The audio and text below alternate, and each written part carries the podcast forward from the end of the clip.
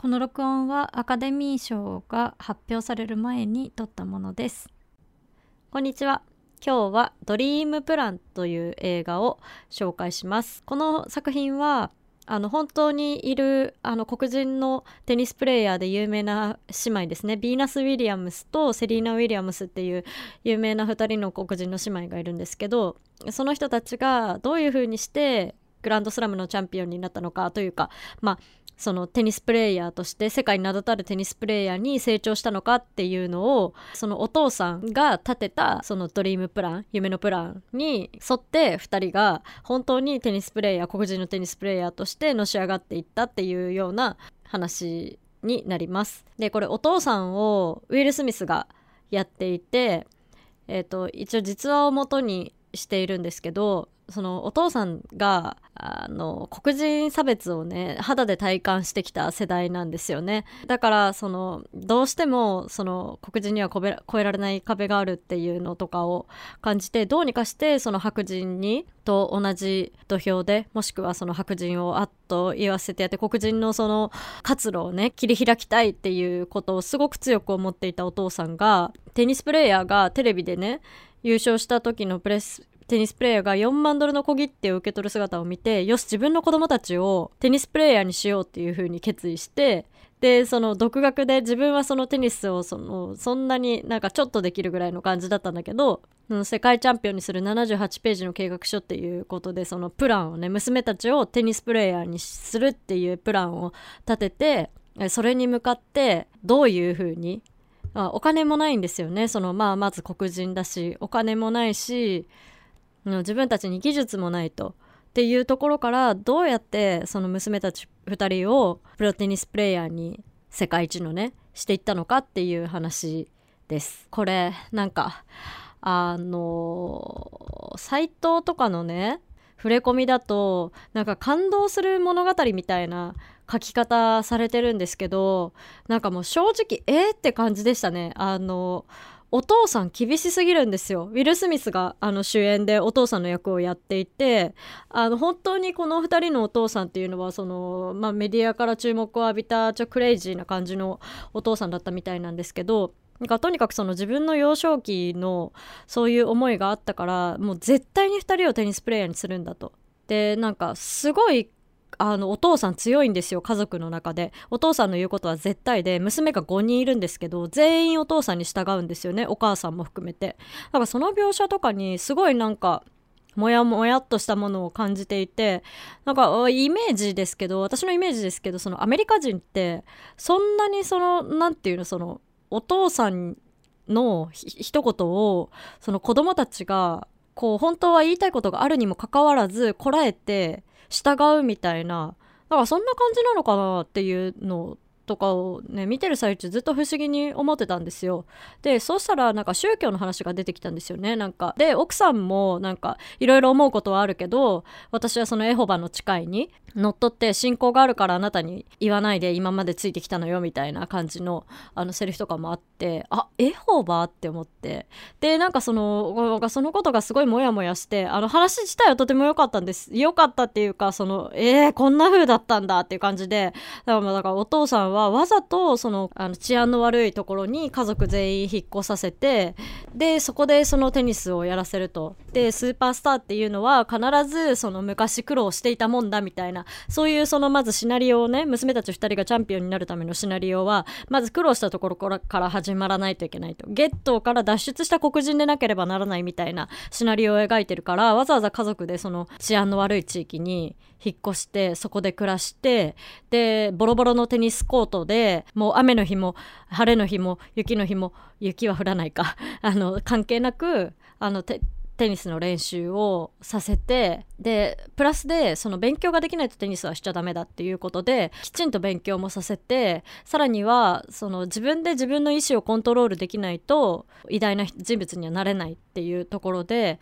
あの礼儀とかカッとなって怒ったりしないっていうところ。だからまあ世間が黒人に対して思っていたステレオタイプ的な行動をまあ絶対取らないように娘たちをあの厳しく取り締まってあの育ててたんですよね。でだから結構その娘たちあお父さんが虐待してるんじゃないかみたいな感じで近所から通報が来たりとか して警察に調べられたりとかそういうこともあったみたいなんですけどまあそういうことをさしてであとはあの娘2人を連れてあの白人のテニスプレ有名なテニスプレーヤーを育て上げたコーチのところに売り込みに行くんですよね。でまあただでやってくれみたいな感じでいろんな契約とかもその周到に用意して、まあ、結局その娘たちが実力がついたからね実力がついたというかまあ才能が本当にあった努力によってねあの 虐げ虐げられてあの拒否権のなかったえっと、練習による努力によってね娘たちはあのすごく実力が高くってもうこれは絶対にチャンピオンになれるっていうふうにお父さん確信していて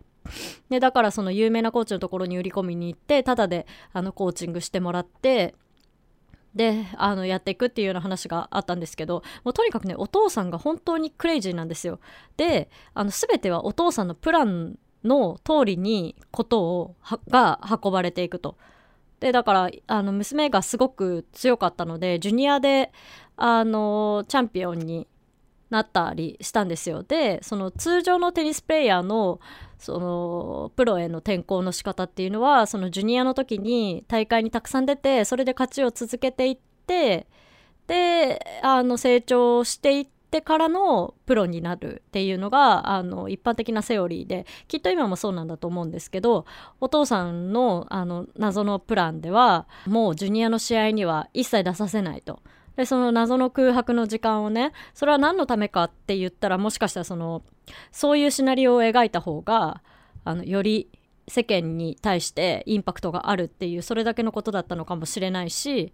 あとはその娘たちのその少女時代を何回も言ってたな。娘たちの少女時代をあの子供の時代は子供らしく育てたいみたいなね。もう言ってることとやってることとぐちゃぐちゃなんですけどね。みたいな感じのことを言ったりしてその娘はあのビーナス・ウィリアムスがとにかく一番最初にこう芽が出たというか、えーと、一番最初にチャンピオンになれななって注目を浴びて集めていくんですけどお姉ちゃんの方がね。あのお姉ちゃんはヴィーナスは試合に出たいのにお父さんのプランの外範疇外だからその試合に出るっていうことはで出させてもらえない。で自分の言いたいことも言えないみたいな感じでなんかものすごい抑圧されてるんですよねこの子供たち。と奥さんたちは。そこがねその、まあ、努力の賜物でその黒人としてね初めてテニス界に大きな風穴を開けてで今もなお語り継がれる伝説の2人組ですけどあとは今大坂なおみさんがねすごいですけどねテニスといえば。まあだからそういうことですよね。そこの前の一番最初のその門を開けるゲートを開ける2人になった姉妹たちの努力とかは本当にあのすご素晴らしいんですけどいやいかんせんねちょっとお父さんに納得できないっていうか。でそれでちょっとねなんかもやっとしたんで調べたらちょうど L にね L ガールのあの記事に2人のテニス世界女王ウィリアムズ姉妹を育てたドクフドクチチって書いてドクフね。ドクフの家父長制と宗教毒家族に生まれてっていう コラムコラム記事というかあのそういう記事が上がってきていやこれだよなと思いました。のでちょっとあの概要欄にリンクを貼っておきたいなとは思うんですけど結局ねそのお父さんっていうのはとにかく黒人が虐げられた世代に育ったわけでその黒人のその人権みたいなものを絶対に取り戻したいと取り戻したいというよりはもう絶対にそのそこを覆したいっていう強い思いがあってそれをするためにはどうしたらいいのかっていうので白人競技であったテニスに黒人のプロ選手として娘たち2人を輝かしくあの放つっていうのが彼のプランだったんだけどでそれをするためにそれをするためにというか好都合だったのがそのエホバの証人。エホバの証人ってね私もすっごいちっちゃい幼稚園ぐらいの頃になんかあのよく玄関先にねピンポーンって来てたのあれエホバの商人だったなってそういえばってエホバエホバって何回も字幕で出てくるからなんかそあああのエホバか？でもそれってどういう宗教なんだろうみたいな感じで思ってたんですけど基本的にはそのピューリタリズムあの正教徒運動みたいなのがあってもうちょっとその厳格なあのキリスト教の教えみたいなのを守り続けるみたいな流れから出たのがあのエホバの証人みたいなんですけどだからもうそこの教えとしてはとにかくその暴力とかあのお祝い事とかを禁止するだからすごくストイックな生活を送るんですよね。まあ、逆にその外の人を暴力で叩いてはいけないんだけど家の中では罰として体罰が認められてるみたいなそういう謎の矛盾もはらんでるみたいなんですけどその宗教はあの家父長制をすごく重んじると。だからその一家の中で父親が一番強くて一番あの上に立っているから彼の言うことが基本的には絶対なんですよね。逆らってはいけないと。あの立てついてはいけない。それから、えー、離婚してはいけないとか。そういうあとはね、えーと、同宗教間での人としか関わっちゃいけないとか、まあ、そういうその厳しい家父長制のもとに厳しいあの戒律のある宗教みたいなんですけど。でそれに入っていたんですよね。だからそれもそのお父さんにとっては好都合だったわけですよ。妻以下5人の家族たちをその自分のプラン通りに動かすためにその宗教っていうのはすごくうまく使えたというようなね結構辛口の書き方でね L のマガジンは書いてあるのでこれすごく勉強になりましたしその私が見てずっと感じた、うん、もやもやっとしたねでもこのお父さんマジで意味わかんないっていうかもう時代錯誤っていうかまあだとしてもねそのやっぱり黒人があの一昨年ぐらいにブラック・ライブスマターがすごく話題になりましたけどその黒人が今なおですよね。人々に根底に染みついてしまった差別みたいなところから抜けきれていない。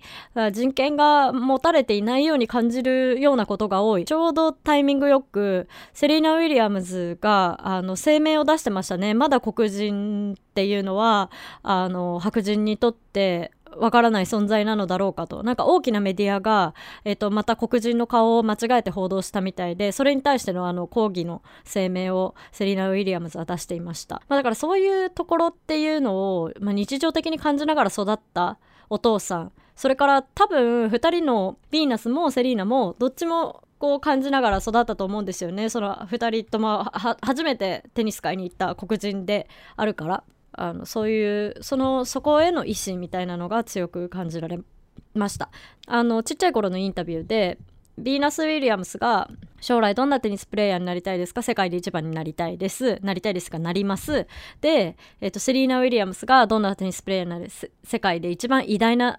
テニスプレーヤーになりたいですって言ってでなんかもうその通りになりましたよね。セリーナはこう実業家としてあのテニスだけにとどまらず偉大な女性として今黒人やその、まあ、黄色人種や、まあ、それ白人以外の、ね、人たちのコミュニティに対してあの支援活動をするような活動もされてるし、まあ、その言った通り偉大な人物になったなっていう感じでであのヴィーナスの方ももちろん何回もあの優勝していて世界で1位になっているっていうところでお父さんの育て方はすごく微妙だったんですけど 微妙っていうかもうマジ意味わかんないって本当に思ったんですけどだとしても2人がこの今のポジションっていうのを勝ち取ったっていうこと自体はあの良かったんじゃないかなっとまあ良かったのかな。まあちょっと2人に話2人のインタビューとかをね見てないんであれなんですけどまあ本当はどう思ってたのかなっていうのはありますけど今お父さんのことはコーチにつけてないみたいですね。もう外してるみたいなんですけどまあだとしてもねまあそこの位置に行けたことで見えた世界とかそれからねそのセリーナがやっているような授業とかっていうのもまあテニスで大きな成果を残せたからあったことだと思うしあとはお父さんに厳格に育てられたことで何カ国語も喋れるんですよね2人とも。で頭もすごくよくって。なんか結局ねなんかあのスポーツとか芸能とかあの一般の会社員じゃない生き方っていっぱいあると思うんですけどあの頭の良さってっていうのは本当に重要だなと思いますね。頭がいい上で他の人と違うことをする。頭がいい上で自分の体を使ったことをするっていうそういう人たちが上に行くんだな思いました。あのねえっと白人のコーチとしてあのリック・メイシー役のジョン・バーンサルっていう人がいるんですけどあのこの人めちゃくちゃ良かったですねあのすごく可愛かったですこのこの人たちのこの人の演技があって救われたなっていうところもありました。ちなみにキャストのヴィーナスをやった子、セリーナをやった子っていう子も、あの、いろいろ書いてあるんですけど、その、来歴みたいなのが。でセリーナねその、まあ、偉大なテニスプレーヤーになりますって言った方の役をやった子はあの本当になんかあの同じような環境で育ってきたんじゃないかっていう感じでなんか3歳の時にニューヨークに移り込ん移り住んで音楽とかダンスとかあのバレエとか演技とかのトレーニングをしてでその後舞台俳優としてブロードウェイでのあのミュージカルのキャリアを始めてで何カ国語も喋れてでその世界の飢餓とか貧困に対対して何かしていきたいみたいなことを夢見ているみたいな子で、まあ、この子その時代が違っているけどなんていうかほぼ同じようなそう思想のもとで親にもしかしたら育てられてるのかなって思っちゃいましたね。まあ、この子自体はもしかしたらその演ずる時に自分が受けてきた教育みたいなところと通ずるものがあったりするのかななんて思いながら、えーと、キャストを見ましたと。はいそんな感じで、えーと、今日紹介したのはあ待って最後に1個だけ。えっ、ー、とねこれね日本だとカタカナでドリームプランっていう題名なんですけどあのアメリカだとリチャード3世じゃなくてあそうキング・リチャードっていう名前なんですよね。でリチャード3世っていうその昔王様がいましたよね。でそれを揶揄してるんじゃないかっていうような L のねマガジンに書いてあったんだけどキング・リチャードってあのこれシェイクスピアかな？であのすごく狡猾で残忍な人？で女を虐げてその上に立っていったみたいな感じの人らしくって。で現代はねキング・リチャードってなっていて、まあ、お父さんリチャードっていう名前なんですけどその辺ももしかしたら皮肉ってあるのかな？みたいなあそうであったらいいのになみたいなことが L のマガジンに書いてあってあ手放しにいい話というにはちょっと時代錯誤な感じがしましたね。まあ面白かったんですけど。あでも、えー、ね、一つ言うとしたら、あの子役、子役のその2人はものすごくテニスも上手だったし、あの見ていてすごい危機迫るものがあったけど、もうちょっとだけあのドキュメンタリーチックにしてあの過去の2人の映像がもっと見たかったかなっていう感じがありました。テニス映画といえばバトル・オブ・セクシーズとかも面白くってこれはその男女の賞金テニス界の賞金の格差があるのがなんでだっていうのでそのなんで女だけ賞金が少ないんだっていうことに対してあの声を上げた女の人の話みたいですね。そのこれもあのとても面白かったですけどそのテニステニス界の報酬の平等っていうのはあの達成するためにセリーナ・ウィリアムズがあの貢献したみたいですね。なんかその辺もちょっともうちょっとあの深調べたら深掘りできそうだなと思いました。はいじゃあこんなところで今日紹介したのは「ドリームプラン」という映画でした。